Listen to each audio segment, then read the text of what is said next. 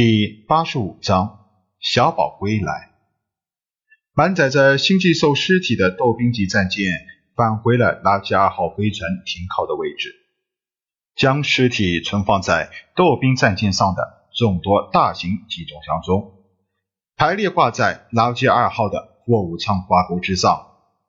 外形奇特的拉基二号平稳的升空，向六星星系驶去。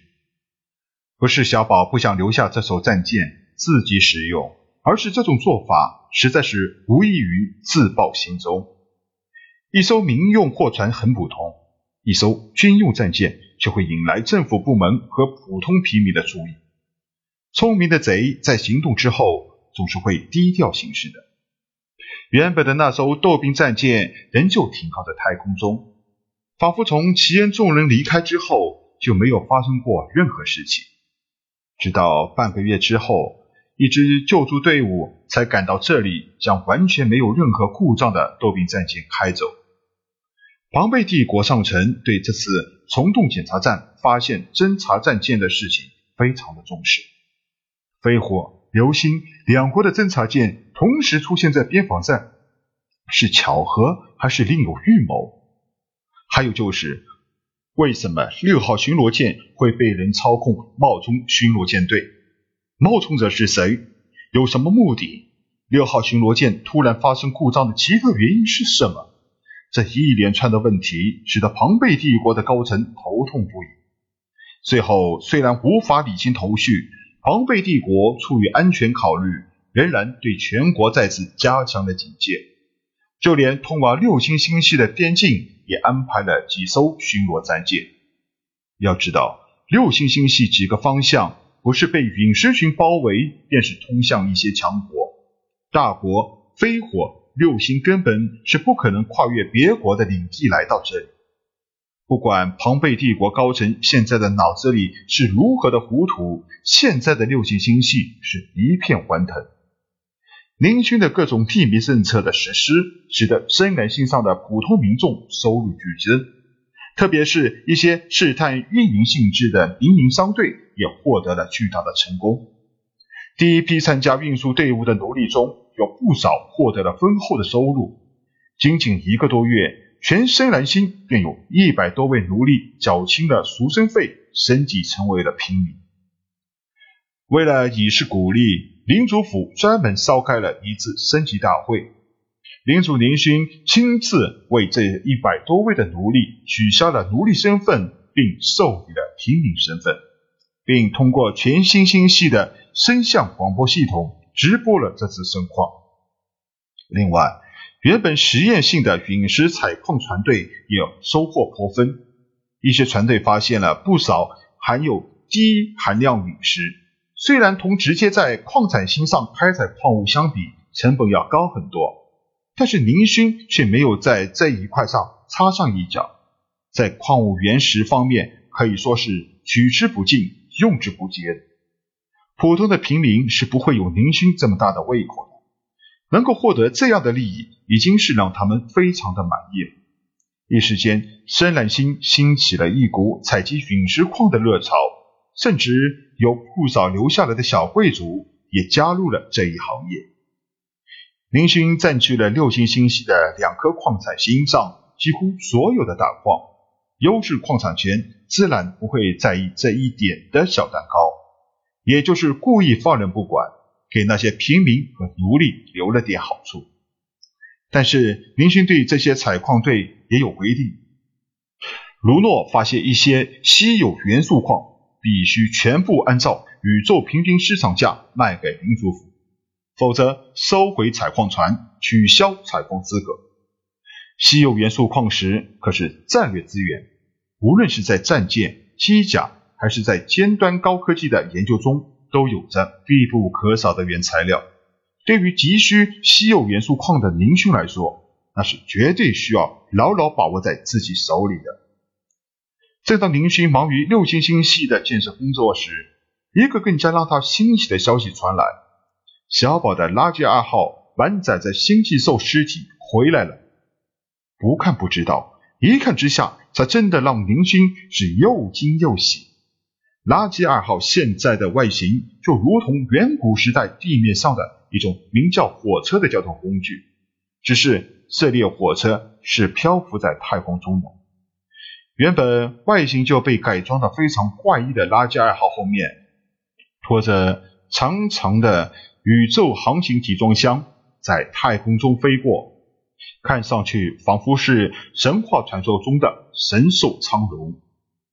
新寄兽尸体被小宝平安的拉回来了，林勋这一阵子最惦记的事情终于可以松口气了。本来林勋觉得跟小宝久别重逢，还想上去好好亲热一下子，谁知道小宝刚刚登陆深蓝星，便一头进入了机甲生产基地，开始了生物变形机甲的大规模生产。小宝只是给林勋扔下了一句话：“战争即将打响。”林勋一肚子的郁闷，还好这个时候战一和向林勋献上了二十多枚星际兽弹，这些都是从星际兽尸体中发现的。由于小宝的保护及时，现在都保持着良好的活性。看着装满了一艘悬浮运输车的星际兽巨蛋，林勋眉开眼笑。星际兽军团终于可以摆脱象征意义大于实用意义的局面。更是让林勋兴奋的是，生物机甲终于可以大批量的生产，战舰生产线抢夺计划也要开始马上上马了。虽然小马非常的忙碌，却也了解到六星星系现在的情况。小宝对林勋对领地的管理情况评价是非常的简单：目光短浅，隐患不少，管理一般，可谓是没有一点的夸奖成分。小宝对林勋是一顿臭骂：“杀掉贵族，这事情早晚会败露。虽然从公约法律上没有什么漏洞，却忘记了一些至关重要的东西。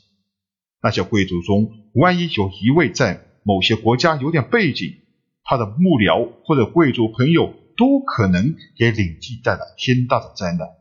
这些都是隐患。对经商大家族的离开，没有进行任何的挽留措施，这是目光短浅。”平民在努力奋斗，想要实现抱负，需要进行长期的经营。没有初期的资本，发展周期将会很长。虽然现在矿产工业使得平民可以一度的发展迅速，暂时摆脱经商家族离开的不利影响，却不是长久之计。矿藏再多也是资源，以目前的发展速度，要不了多久，矿产新的产量便会下降。甚至由于设备的增加，完全采集完矿产也说不定。至于太空陨石矿的开采倒是不错，倒是有继续扩大推广的潜力。小宝比较赞同的就是林勋将几个大家族的产业完全收归自己的做法。虽然方式有些欠妥稳当，但过程的不好并没有影响到结果。只有操控住经济的命脉。才能对大局进行掌控。飞火帝国的那条生产线被小宝算计到现在，为此花费了不知道多少的人力、物力、财力。有朝一日被移驾六星星系，也不算是冤了。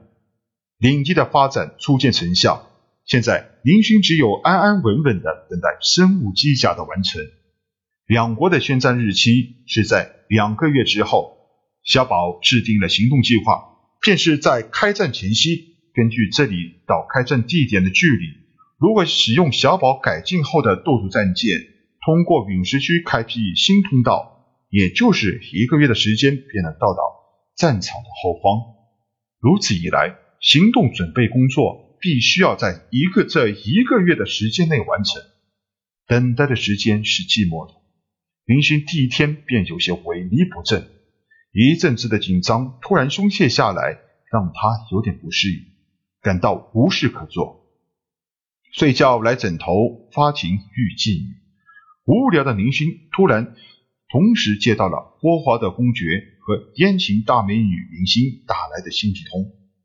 霍华德告诉林勋，防卫帝国最近发生了一些奇怪而又非常严重的事情。